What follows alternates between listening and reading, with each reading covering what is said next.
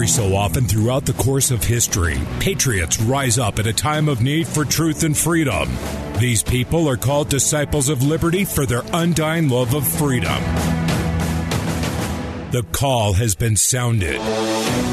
Will you answer that call or sit back and let freedom die away? Unifying patriots everywhere against the evil trying to destroy America's freedom.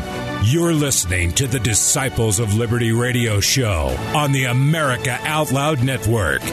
Now, here's your host, Tim Alders.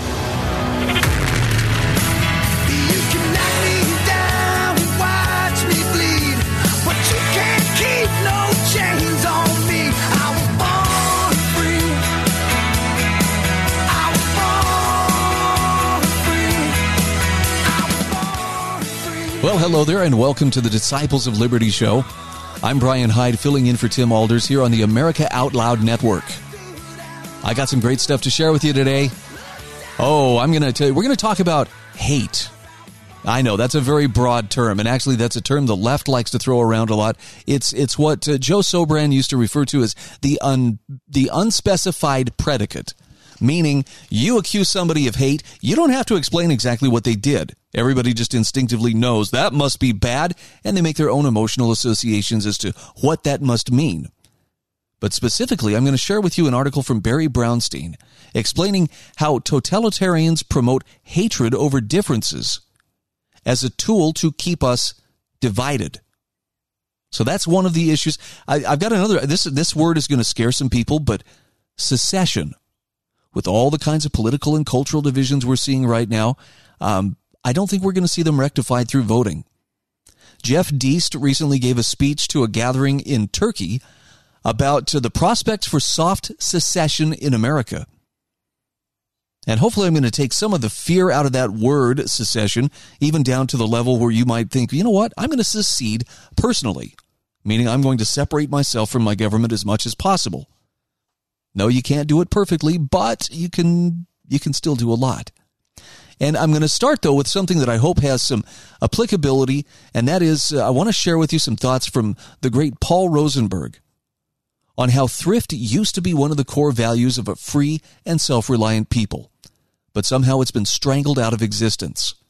And he answers the question, why is it so hard to save money? I think this one is, is worth starting out on because it's it's a very important principle that a lot of people are unfortunately finding out and have been finding out over the last, you know, 18, 19 months or so. When governments at uh, the local, federal, you know, national level started locking down their economies, telling people you're essential, you're not, making businesses close down, preventing people from going to work, preventing, preventing people from engaging in commerce, we saw a lot of financial hardship. A lot of businesses failed. And of course, uh, the, they tried to soften the blow, the, those in power, by, well, here, we'll cut you a check. Hey, we'll cut you a bigger check. You know, let us throw some money at you. Now shut up and go away, kid. You know, we're trying to, we're trying to make plans here. We're remaking the whole world. I feel bad for the people right now who find themselves in the position where they have to choose between getting a vaccination shot they do not want for whatever reason. I don't care what the reason is. It's still their call they still have the uh, the self determination to make that decision for themselves.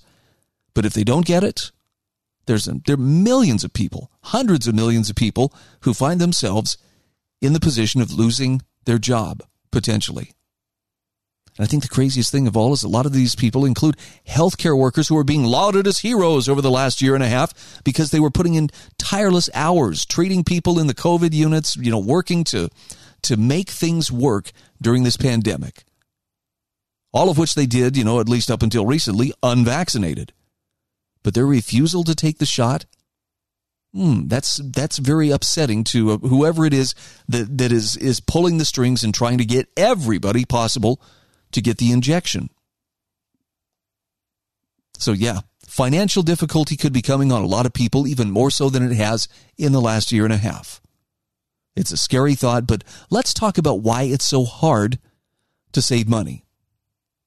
Paul Rosenberg writes Thrift is far more important than is commonly understood. And he says, I'll explain that in a future column, but first we need to dispel the guilt many of us feel about the topic. He says there's actually a very good reason why it's so hard to save money nowadays. Now, I like the fact he zeroed in on the guilt because I think most of us has felt this at some point. And he describes here's here's the, the kind of guilt that people are feeling. He says, I think most of my readers will recognize the feeling I'm referring to. You read great books on success like The Richest Man in Babylon. You understand that saving at least 10% of your paycheck is necessary for success, and you go out to do it. But obstacles keep getting in your way. Then you feel bad. You feel that you failed. You don't really want to think about thrift anymore. Well, he says, I'm here to tell you that you were far too hard on yourself. It wasn't your fault. Okay, if you were out knocking back brews at a bar four times a week, that was your fault. But he says, I don't think many readers fall into that category. Thrift has been systematically strangled over the past century. It's just now, it's now just barely possible, he says. You've been blaming yourself for the sins of others, and remember, most of those success books were written before thrift was dead. So, the simple reason it's so hard to save money in today's world First of all, it requires just a little bit of historical perspective. When analyzing the economics of civilizations, he says the big question is this where does the surplus go? In Greece, for example, surplus was generated by the labor of slaves and went to the citizen or property owner, who tended to be a very good judge of where and how to use it best. In Western civilization, surplus was generally left in the hands of the person who earned it, who also tended to be a good judge of how to best use it. Through the past hundred years of a declining Western civilization, though, he says the movement of surplus was radically transformed to where our surplus was skimmed away in thicker and thicker layers to growing governments in capital cities. And the result of this is the current situation. Essentially, all surplus is skimmed away from the producer, and this is accomplished with direct taxes things like income taxes, as well as the hidden tax of inflation, real estate taxes, sales taxes, and dozens of others on your phone bill, your electric bill, gasoline, liquor, etc. In other words, it's hard to save money because the government takes so much of it away. And we're so used to this situation that we fail to remember that it was not always so. This is why we feel guilty about not being able to save money. And we shouldn't because he reminds us a large army of state employees work every day to remove our surplus from our hands. Aside from acting especially stupidly, it really isn't our fault. Now, he asks you to think back to how it was in 1890. Paul Rosenberg says if you're like most of us, you had great grandparents that worked hard, saved their money, and improved their situation in life. It was normal to do so in the later 19th century, even until the First World War. Great grandfather got ahead. You work just now you work just as hard, but you don't make much progress, and there's a reason for this. When great gramps worked hard, he kept the money. That's that's because in great grandpa's day there was no income tax and no sales tax. Believe it or not, the government survived anyway. There was no social security tax either, and the streets were never full of starving old people. Families were able to take care of their own.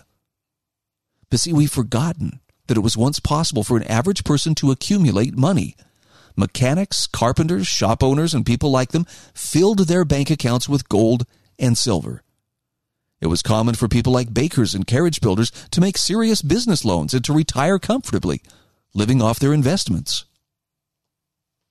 Now, in those days before mass taxation and fiat currency, young men would go out to make their fortune.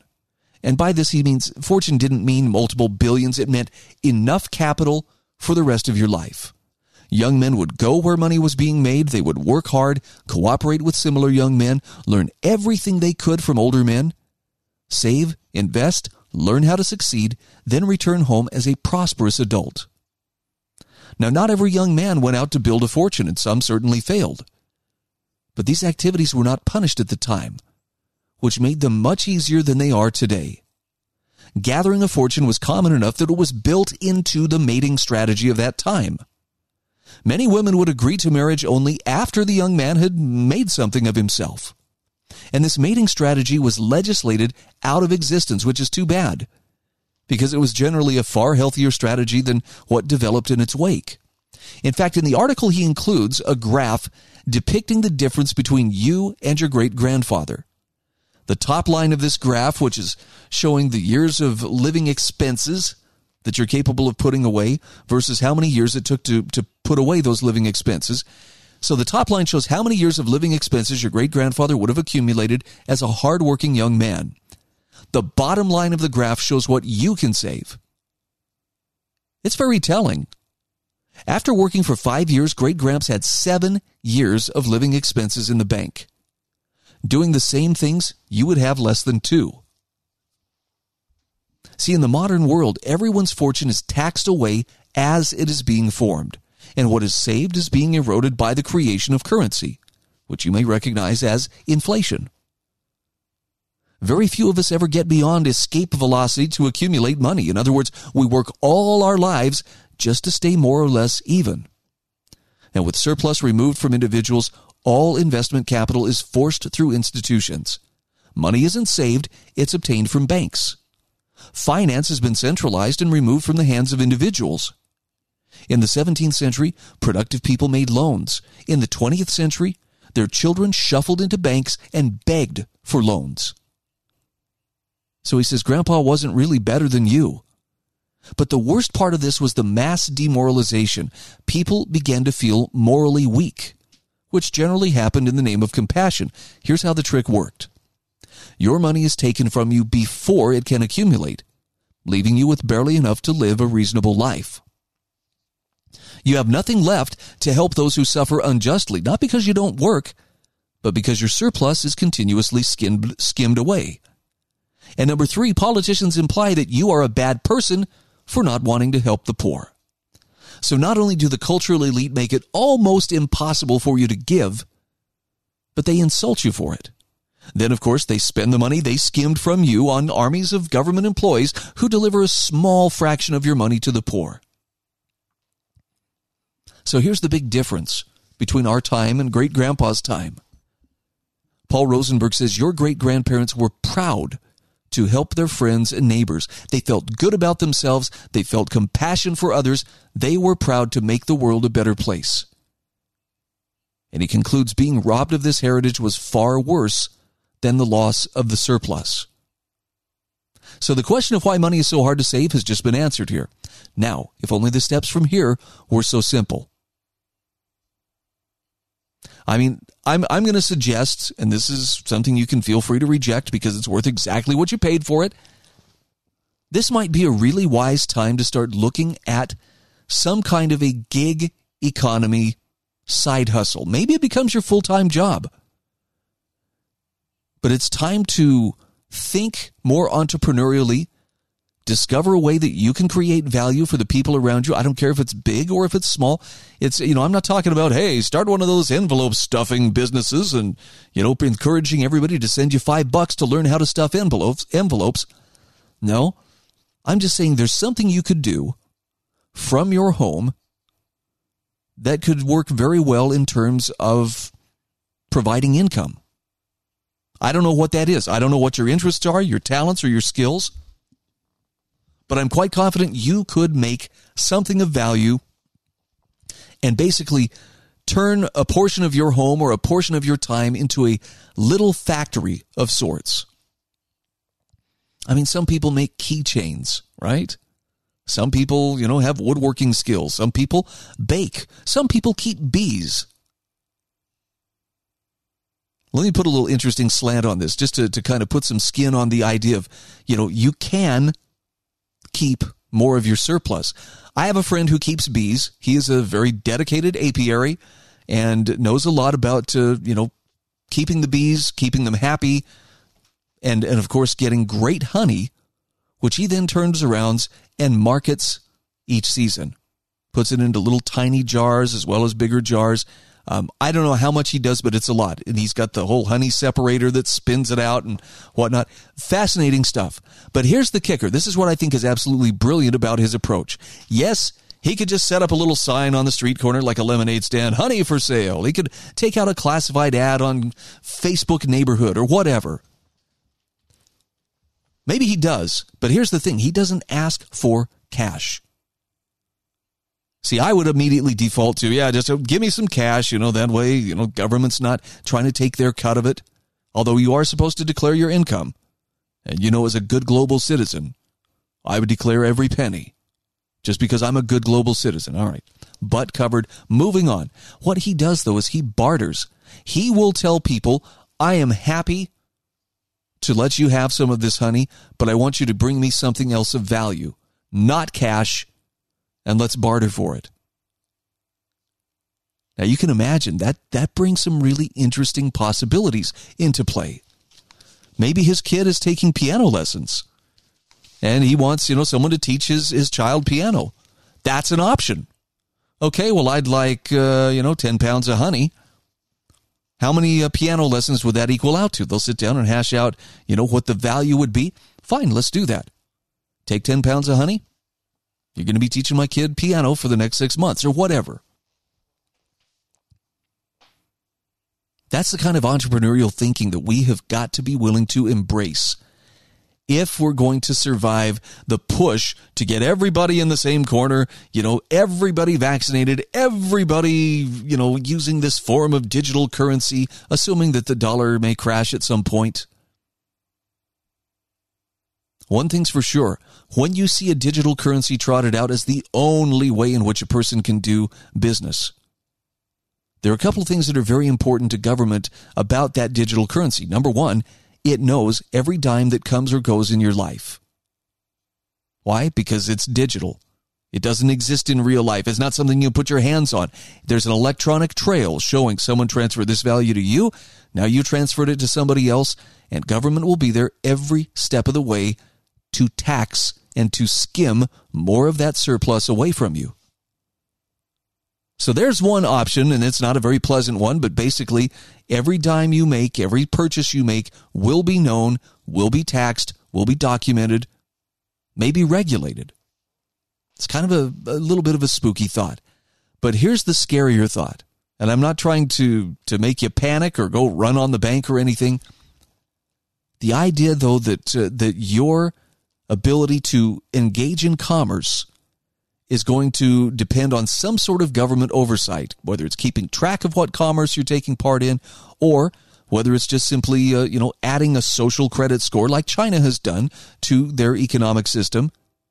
Maybe you don't get the chance to get out there and and participate in society because well, let's just say, for instance, maybe you weren't being a good global citizen. Maybe you weren't as obedient as the people pulling the strings would like you to be. I mean, that would be a shame, wouldn't it? But of course, under a truly digital currency, you might just be on the receiving end of a kind of electronic fascism in which if uh, you're naughty, if you're perceived as one of the problem children, well, you just don't get to buy groceries. You don't get to gas up your car. Good luck with that. Open up a checking account? Nope, not going to happen.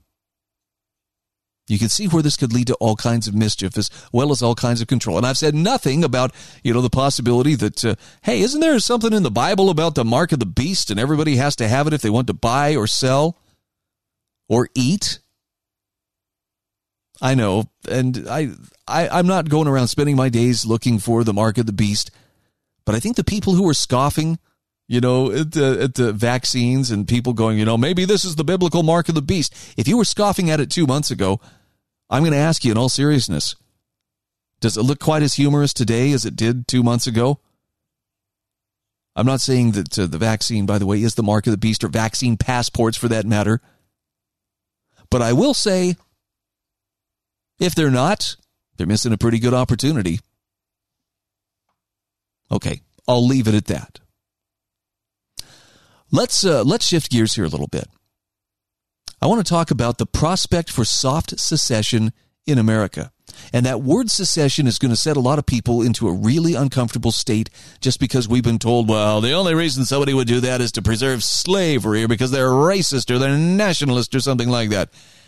It's uh, secession is the act of, of peacefully separating from another person or another entity. It happens in divorces. It can be done peaceably. But when there comes a point where there's irreconcilable differences, and I, I think we're fast approaching that point, would that not be better or more desirable than the idea of, nope, we're going to have to fight this out?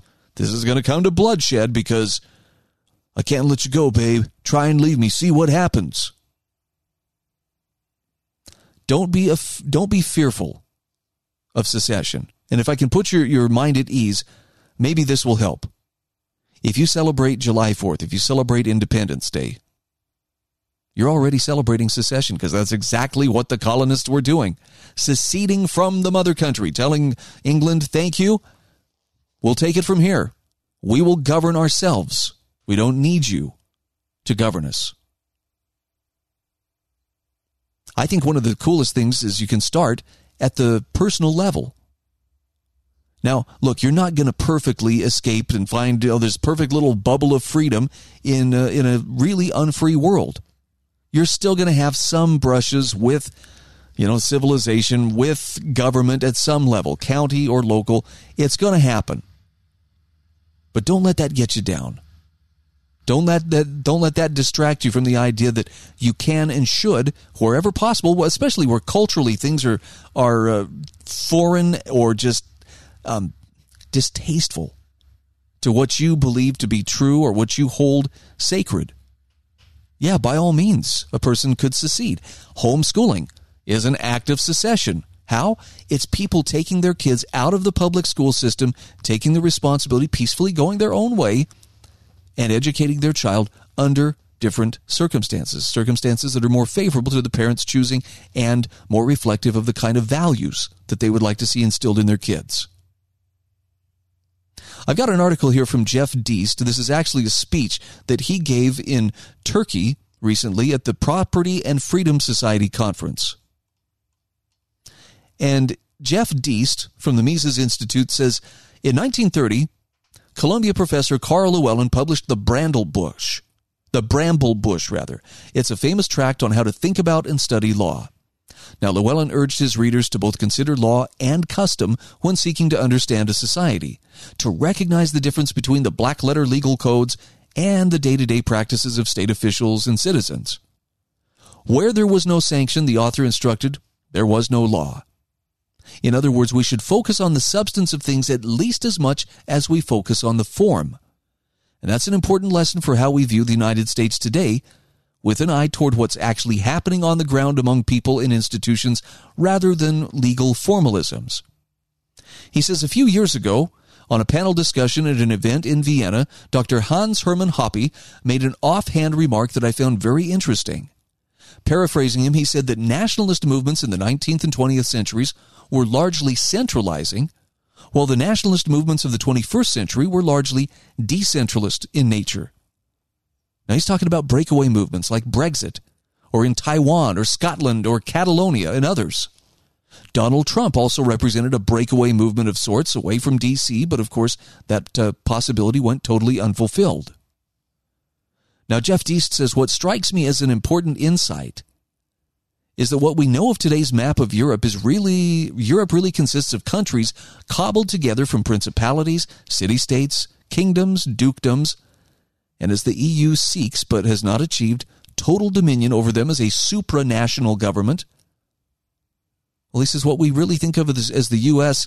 is in actuality an incredibly disparate set of regions which became 50 states over which the U.S. federal government asserts almost total control but in both cases, cities became politically, economically, and culturally dominant. So, Jeff Deist says, Our topic today, the context of the U.S., is this. What if the greatest political trend of the past 200 years, namely the centralization of state power, reverses in the 20th century, in the 21st century? And what if this century is not about ideology, but about separation and location? And what if COVID has dramatically laid bare this possibility? Okay, this is where I'm going to pump the brakes because we are up against the break here. But uh, what do you think? Soft secession? Is it a possibility? Jeff Deist makes a pretty convincing case that yes, it is. We'll get to that just the other side of our break. I'm Brian Hyde, filling in for Tim Alders. This is the Disciples of Liberty show on the America Out Loud Network.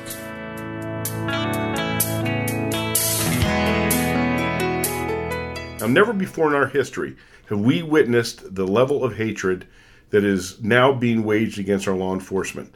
While anarchist groups create havoc and overwhelm our first responders, these same groups and their corporate supporters are calling for the police forces to be shrunk and defunded. What can you and I do to make a difference? How can we stand up for what is right and to show our support? That's what I'm going to tell you about this incredible new platform. It's called shoptotheright.com. And it's a new shopping platform that will help you find businesses that align with your values. They feature products made in America. They support veteran owned businesses as well as our law enforcement community. This is a time when we need to stick together. We need to shop together and we need to support each other. It's time for you and I to make some noise and stand up to protect our country. And one easy way to do that is to shop and give our money to companies that don't seek to destroy our way of life. So join the fight for liberty. ShopToTheRight.com. Support those American businesses that support law enforcement, and veterans. In 2008, the amount of concentrated time people could spend on a task without becoming distracted was 12 seconds. Five years later, it was only 8 seconds, one second less than a goldfish.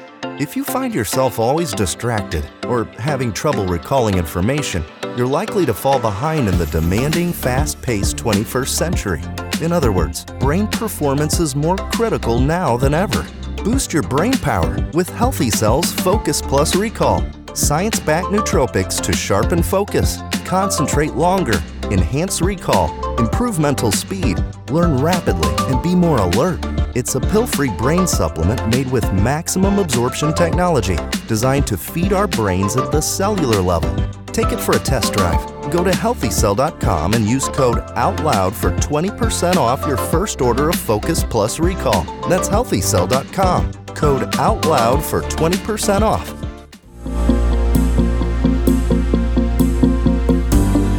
AmericaOutloud.com is the alternative from the agenda driven globalist. Here, we take on the challenges of our generation so that we can preserve future generations on demand podcast or real time talk radio with our streaming apps on Apple, Android, or Alexa. America Out Loud Talk Radio. Liberty and justice for all.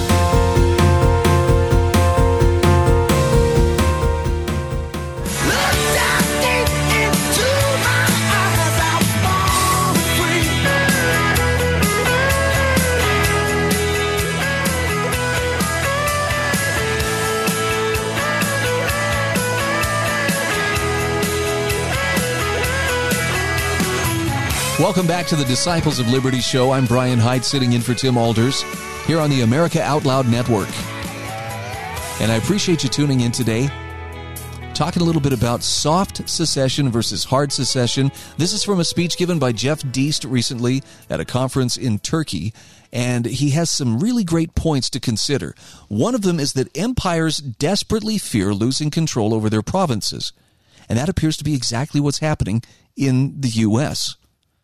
Now, those of us on the anti interventionist right sometimes forget that D.C. is very much an imperial power with respect to the 50 states, not just in the Middle East. So, any discussion of soft secession and its prospects in the U.S. starts with identifying domestic pushback against this empire. And contra the self styled progressive saviors, any political arrangement which denies people the, walk, the ability to, or the right to walk away peaceably is not liberal by definition. Now, from here, he gets into a couple of, uh, of timely definitions. What do we mean by soft secession versus hard secession? It's something more than just de facto versus de jure. Lawyers will know what we're talking about here, because everything about America's laws and political norms already became blurred over the past century. De facto violations of constitutional provisions, for example, become de jure over time by operation of federal regulations or the terrible Supreme Court. Garet Garrett's 1944 essay, The Revolution Was, explains this as a revolution within the form. Everything ostensibly remained the same a constitution, 50 states, three branches of government. But he says the country was overthrown a hundred years ago. beginning with Woodrow Wilson and reaching full form in FDR's New Deal. But America's second revolution was managerial. That is a seizing of jurisdiction over every aspect of life by a centralized federal bureaucracy. Now, I just have to ask you, as, as an aside here, think about the mandates that Biden has been handing down and, and pushing ever since he took office back in January. Is there any aspect of your life, any area of your life that is considered so sacred, government would not dare intrude, much less come in and tell you this is what you have to do? I've asked a number of people this question, and frankly, uh, nobody has been able to identify anything you know that that seems off limits. I mean, matters of conscience, yeah, to a point. But even then, government, uh, you know, holds that sort of Damocles. It's dangling over the heads of churches, you know, and and you know, be careful. That private conscience could cost you if you're if you're not careful. So, by soft secession, what, what he's talking about here is a counter revolution within the form, meaning aggressive federalism, keeping the government, the federal government, limited to its enumerated powers in the Constitution. Also, regionalism, localism, and an aggressive subsidiarity principle, operating in de facto opposition to the federal state or at least sidestepping it. So let's put this into some plain English. In other words, sometimes it could take the form of direct nullification or even flouting of federal edicts which it turns out are pretty hard to enforce without the support of the local populations. Biden's vaccine mandates will be an instructive test of this. Several governors have already filed suits. Or it could take the form of legal gray areas, as we've seen with more liberal U.S. states in their approach to immigration sanctuaries as well as marijuana laws. Soft secession also sidesteps the thorniest issues like, well, what do we do about federal land or federal entitlements or debt, the dollar, military bases and personnel, nuclear weapons? So it's it's working within the system, but it's also it means the states have to rise up and assert states' rights as well as states' powers over the federal government. Kind of a Magna Carta moment, if you will, but I don't see that coming anytime soon. Hard secession, by contrast, Jeff Deist says means an outright division of the U.S. into two or more new political entities, complete with their own boundaries and governments in a surviving rump state. Now, this is far more difficult. He says, among other obstacles, there's a Reconstruction era Supreme Court case which claims the various states must agree to let a particular state secede. I believe that's the crabs in a bucket decision. At least that's what it should be called. But the possibility remains, and the scenario could be reasonably peaceful or it could be quite violent. It could look like the former Soviet Union and the Baltics, or it could look like the former Yugoslavia. But this is far less likely absent an outright economic collapse. Yet that's just it. He says we need to understand that America is less a country than an economic arrangement. Now, it's an arrangement about land and jobs and capital, and subsidies about uh, about subsidies like Social Security and Medicare, about cheap imports, a good distribution system, and a strong U.S. dollar relative to other currencies. Calvin Coolidge said the chief business of the American people is business. And that's not all bad, and it's far better than nothing. But it's held together as an increasingly shaky political arrangement. America has, lo- as a place, has lost its sense of meaning or shared commonalities. And Jeff Deist says, I don't know how long this economic arrangement can or will last, but the point is, if it fails, there is no social or cultural arrangement underpinning it. So, what are the prospects for soft secession in the U.S.? It's impossible to give odds, but surely the possibility is far higher than at any time in recent U.S. history. He says the prospects are higher now than two weeks ago before Biden announced his uh, vaccine mandates. They're higher now than when Biden was elected, despite his promises of bringing the country together. They're far higher now than before COVID, as vaccines, masks, lockdowns, and travel restrictions have divided the American public in, re- in remarkable new ways over the past year and a half. They are higher now than when Trump was elected in a brutally divisive election. higher now than after the Bush versus Gore debacle in 2000 created the idea of red versus blue state. And they're higher now than in the turbulent 60s and 70s when civil rights, feminism, Roe v. Wade, birth control, and radical social change roiled the country. In fact, he says those prospects are probably the highest they've been since the terrible 1860s. But here's the silver lining. He says COVID has given us a great gift, and that is the gift of clarity. Over 18 months, we have learned that all crises are local. For 18 months, it's mattered very much whether you live in Florida or New York, whether you live in Sweden or Australia. And the physical analog world reasserted itself with a vengeance. No matter where you are, no matter how rich you may be, you must exist in corporeal reality. You need housing, food, clean water, clean or cl- energy rather, clean energy. Listen to me. I sound like AOC. Uh, you need clean water, energy, and medical care in the most physical sense. You need last mile delivery, no matter what is happening in the broad, broader world. Your local situation suddenly mattered quite a bit in 2020 because that was the year that localism reasserted itself. Now, whether your local reality was dysfunctional or it didn't matter quite a bit in the terrible COVID year, uh, it's, uh, he says people are waking up to the reality of this dysfunction. We know the federal government can't manage COVID. It can't manage Afghanistan. It can't manage debt or the dollar or spending or entitlements. It can't even run federal elections. He says, for God's sake, much less, much less provide security or justice or social cohesion. So, how can it manage a country of 330 million people? How can it manage 50 states? Whether we want to call it the Great Awakening or the Great Realignment, something profound is happening. Imagine if the 21st century reverses the dominant trend of the 19th and 20th centuries, namely the centralization of political power in national and even supranational governments. What if we are about to embark on an experiment in localism and regionalism? Simply due to the sheer inability of modern national governments to manage day to day reality. Jeff Deist says a sort of centrifugal force is at work here. Here in the U.S., people are self segregating, both ideologically and geographically. This is part and parcel of any soft secession. Moving is the best, most direct sorting mechanism we could possibly hope for. A recent survey by United Van Lines confirms what we already knew. People are fleeing California, New York, New Jersey, and Illinois for Texas, Idaho, Florida, and Tennessee. This is simple flight from the dysfunction of big cities and unworkable progressive policies, laid bare by the analog lessons of COVID. And Jeff Deist says we should cheer this. If just 10% of the Americans were to hold reasonable views on politics, economics, and culture, that would still constitute 33 million people. And we could coalesce as a significant political force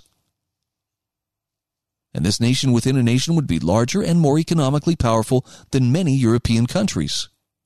Furthermore, he points out that we're witnessing a tremendous shift in political power away from cities toward exurbs and, and rural areas.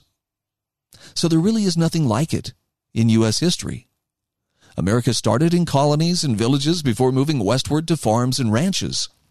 When factories began to replace farms as major employers, Americans moved to the Rust Belt cities like Chicago and Pittsburgh and Detroit. When tech and finance began to overshadow manufacturing, Americans moved to Manhattan and Seattle and Silicon Valley for the best jobs. But that revolution in finance and tech means capital is more mobile than ever. And COVID accelerated our ability to work from home. All of this could have huge beneficial effects for smaller cities and rural areas, which in turn could have profound effects for the congressional map and electoral college. He says if the angry school board meetings across U.S. towns over masks are any indication, politics has already become more localized. COVID policies ruin cities, at least for a while, and the great sort will reduce the political and economic power of those cities.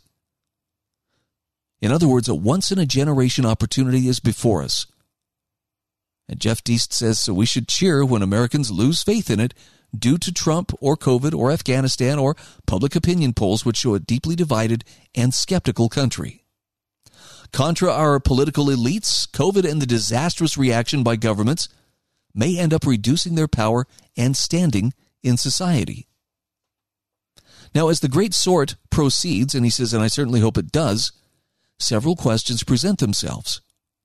Is this trend toward soft secession necessarily illiberal? Does it require some new form of nationalism, which the modern West considers always and ever a bad thing?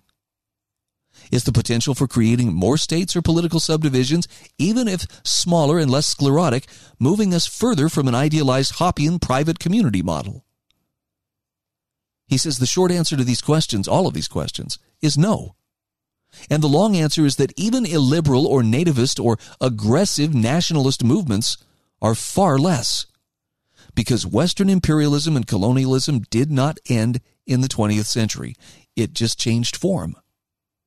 Political centralization, despite the false advertising, has not been a liberalizing force in the world, but rather a force for the West, particularly the U.S., to impose hegemony on, under the guise of freedom. Centralization has always worked in favor of Western interests, never against. Now, Ludwig von Mises had a lot to say about all this, especially in nation, state and economy, and liberalism. Jeff Deist says, in my strong opinion, both books are deeply misunderstood, sometimes purposely so, by Mises' admirers. They are radically decentralist and secessionist in their main thrust, not universalist as is often claimed.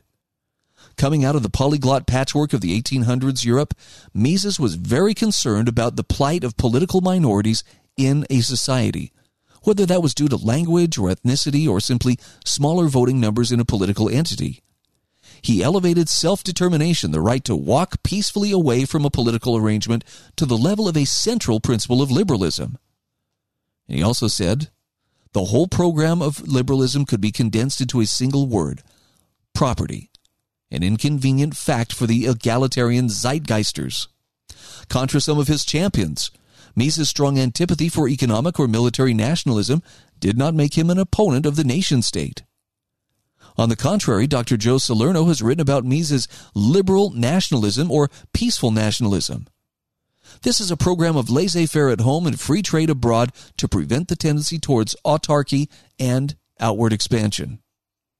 He even went so far as to say nationalism does not clash with cosmopolitanism, for the unified nation does not want discord with neighboring peoples, but peace and friendship. So Mises' liberalism is rooted in the 19th century conception not the 20th. Its two political principles were the right of self determination, which Mises granted down to individuals in theory, and, and national unity. He affirms the, affirms the idea of nations as organic entities supported by shared affinities, independent of political entities and often arbitrary state borders. So, in his mind, Italians, Greeks, Poles, Germans, and Serbians all deserved independence from despotic rule. The question today is whether Trumpists in Alabama or Catalans in Barcelona have the same right. Now, to be fair, nation state and economy and the book Liberalism both contain passages which might, which might give us pause today, given the benefit of a century of hindsight. Mises praises democracy as self government, self rule, and says the laws can be repealed or amended. Office holders can be removed if the majority of citizens so wish. That is the essence of democracy. That is why the citizens in a democracy feel free. And he doubled down on this in the 1940s in some passages in Human Action, arguing that democracy allows for the peaceful transfer of political power, which has been mostly true in the West. Now, his faith in democracy might sound quaint today, but again, we have a hundred years of hindsight. Mises may not have been able to imagine how mass democracy in large countries would become a weaponized veneer of legitimacy for every imaginable intervention. And in fact, democracy is preferable to outright violence and war for political power in almost every case. Now, Jeff Deist says Mises also created what I argue is an unfortunate confusion over cosmopolitanism in this passage in liberalism. Quote, liberal thinking always has the whole of humanity in view and not just parts. It does not stop at limited groups. It does not stop at the border of the village, of the province, of the nation, or the continent. Its thinking is cosmopolitan and ecumenical. It takes in all men and the whole world. Liberalism is, in this sense, humanism. And the liberal, a citizen of the world, a cosmopolite. But this is not an argument for, for international or one world government. Certainly not one taken in the radically decentralist context of the book. Mises, Lew Rockwell reminds us, could take a train from Vienna to London in pre war years without ever showing anyone a passport. Yet he was nothing if not a proud wiener. By cosmopolitan, Mises means simply not provincial.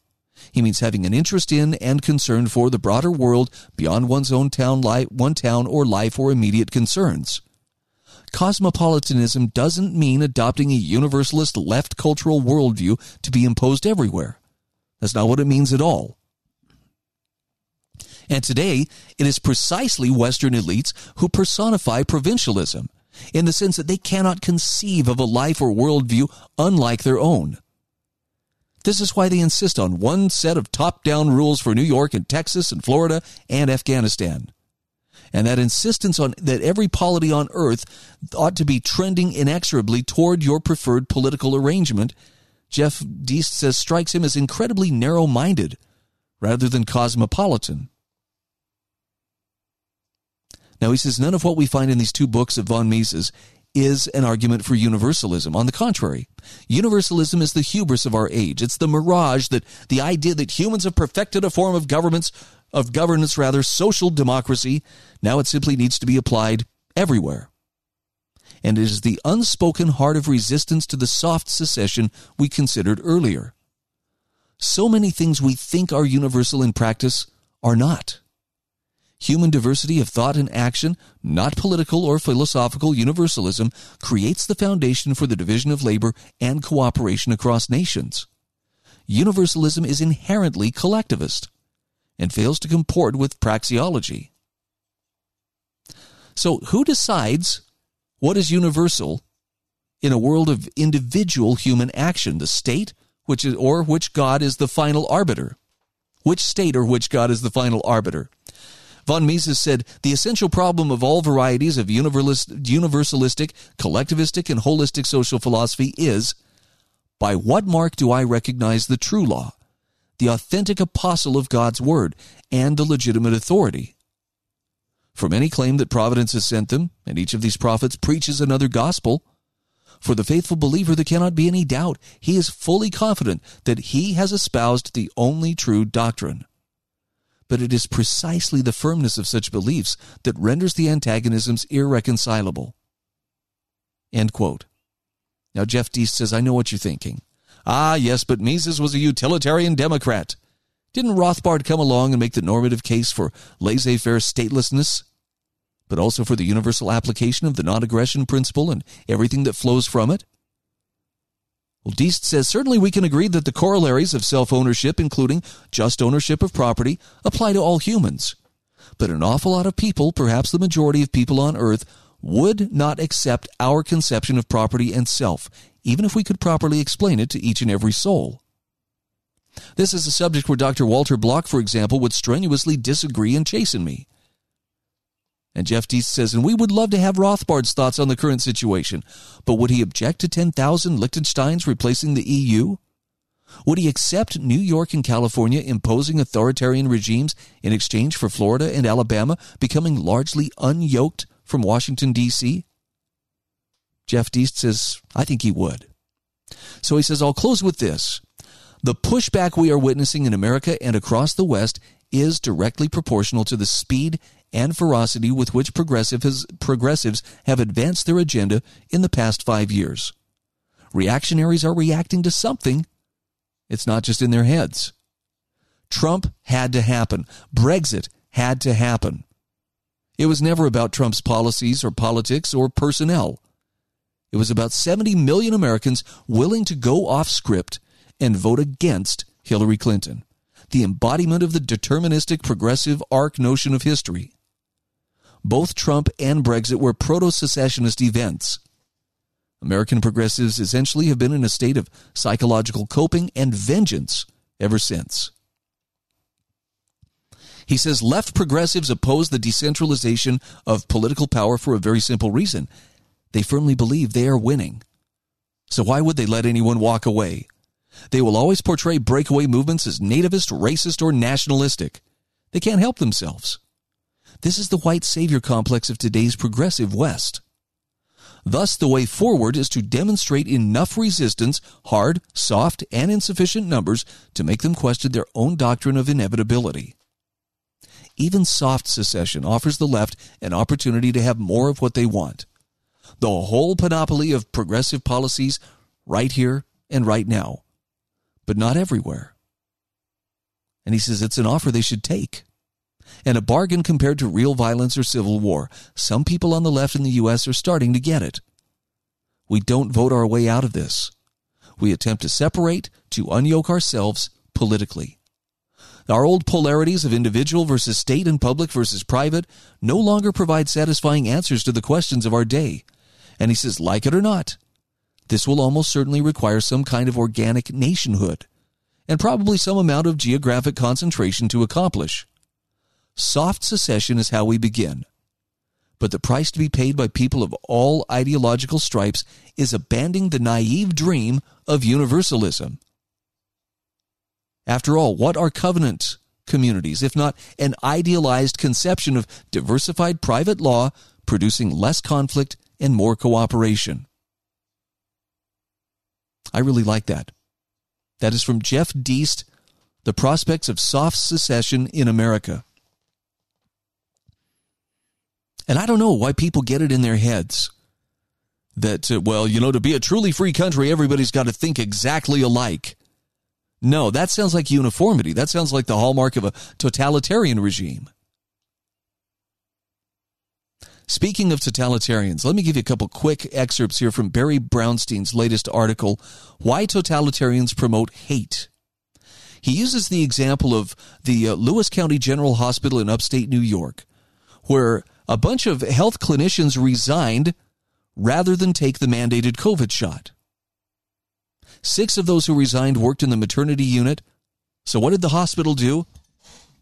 They shut down the maternity unit until new, new nurses who are vaccinated can be recruited. Other essential services may need to be curtailed, as 73% of unvaccinated clinicians have yet to decide whether they will quit if rather than be vaccinated. And recruitment of new nurses won't be easy since thousands of job openings for nurses in upstate New York are unfilled. Now, as one Democratic consultant called them, uh, are these unvaccinated nurses and other healthcare professionals the true enemy? Is in the region served by the hospital, do families soon to experience the birth of a child feel safer now that some of their formerly trusted healthcare formerly trusted healthcare professionals have been purged and are some of the patients wondering why these healthcare professionals would sacrifice their careers? Barry Brownstein says illiberal mandates violate bodily autonomy and arguably worsen health outcomes. So, why are President Biden's advisors pushing them? Why do Biden and his advisors sincerely believe mandates will end the pandemic? He says James Harrigan explains well the logical absurdity of mandates. But he asked, are, are Biden and company consolidating power by exploiting human nature and borrowing a page from the totalitarian playbook to exacerbate tribal differences? He tells a story about Larry David, who is, I guess, uh, if you've watched Curb Your Enthusiasm, very popular show, he was one of the creators of the Seinfeld show, and he was close friends with Alan Dershowitz for 25 years until Alan Dershowitz became one of Trump's impeachment lawyers. And apparently, back in August, there was an exchange that took place as Dershowitz was having a cup of coffee with friends on the porch of a Martha Martha's Vineyard general store. And Larry David kept telling him, you're, you're disgusting. I saw you put your arm around, you know, Mike Pompeo. And, and Dershowitz is like, we can still talk, Larry. No, no, no, we can't really. I saw you. I saw you with your arm around Pompeo. It's disgusting. You, your whole enclave, it's disgusting. You're disgusting.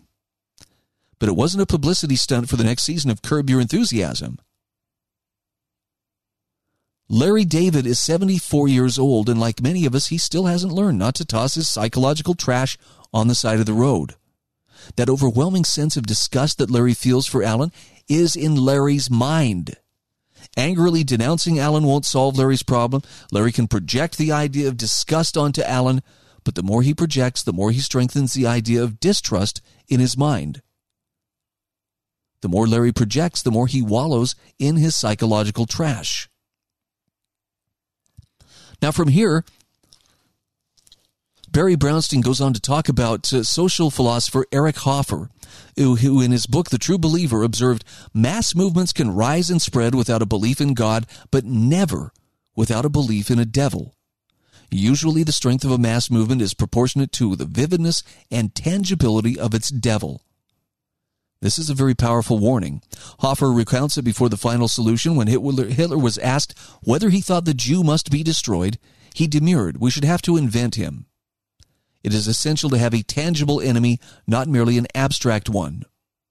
Hoffer continued with the story of a Japanese mission that arrived in Berlin in 1932 to study the National Socialist movement. Journalist Frederick Voigt asked a member of the mission what he thought of the movement, and the visiting delegate replied, It is magnificent. I, I wish we could have something like it in Japan, only we can't, because we haven't got any Jews. So Hoffer found it is perhaps true that the insight and shrewdness of the men who know how to set mass movement in motion or how to keep one going manifest themselves as much in knowing how to pick a worthy enemy as in knowing what doctrine to embrace and what program to adopt. So let's bring this home. How does that apply to you and me? We have to be careful that we're not the ones being persuaded to hate so that we start doing the bidding and the dirty work of totalitarians. And to this end, Barry Brownstein urges you to watch your fear response. Don't let someone hack your amygdala. Take back your projections or your sense of projecting, you know, what you don't like about other people, which is often a reflection of what you don't like about yourself. Don't intellectually bully people. There is no other way. All sensible people know and the like. He says, see the humanity in others even if you disagree with them. Think about the person who, you know, the customer service rep who didn't solve your problem or the person who cut you off on the highway. Take care you're not turning them into it as opposed to recognizing them as a human being. He says, take responsibility, respect the extended order. Bottom line is this totalitarians reduce human cooperation. So don't be a cheerleader for illiberal schemes. Cultivate your psychological freedom to be less susceptible to totalitarian propaganda because oxygen of capitalism is cooperation, the oxygen for totalitarianism is hatred for differences. I'm Brian Hyde, filling in for Tim Alders. This is the Disciples of Liberty on the America Out Loud Network.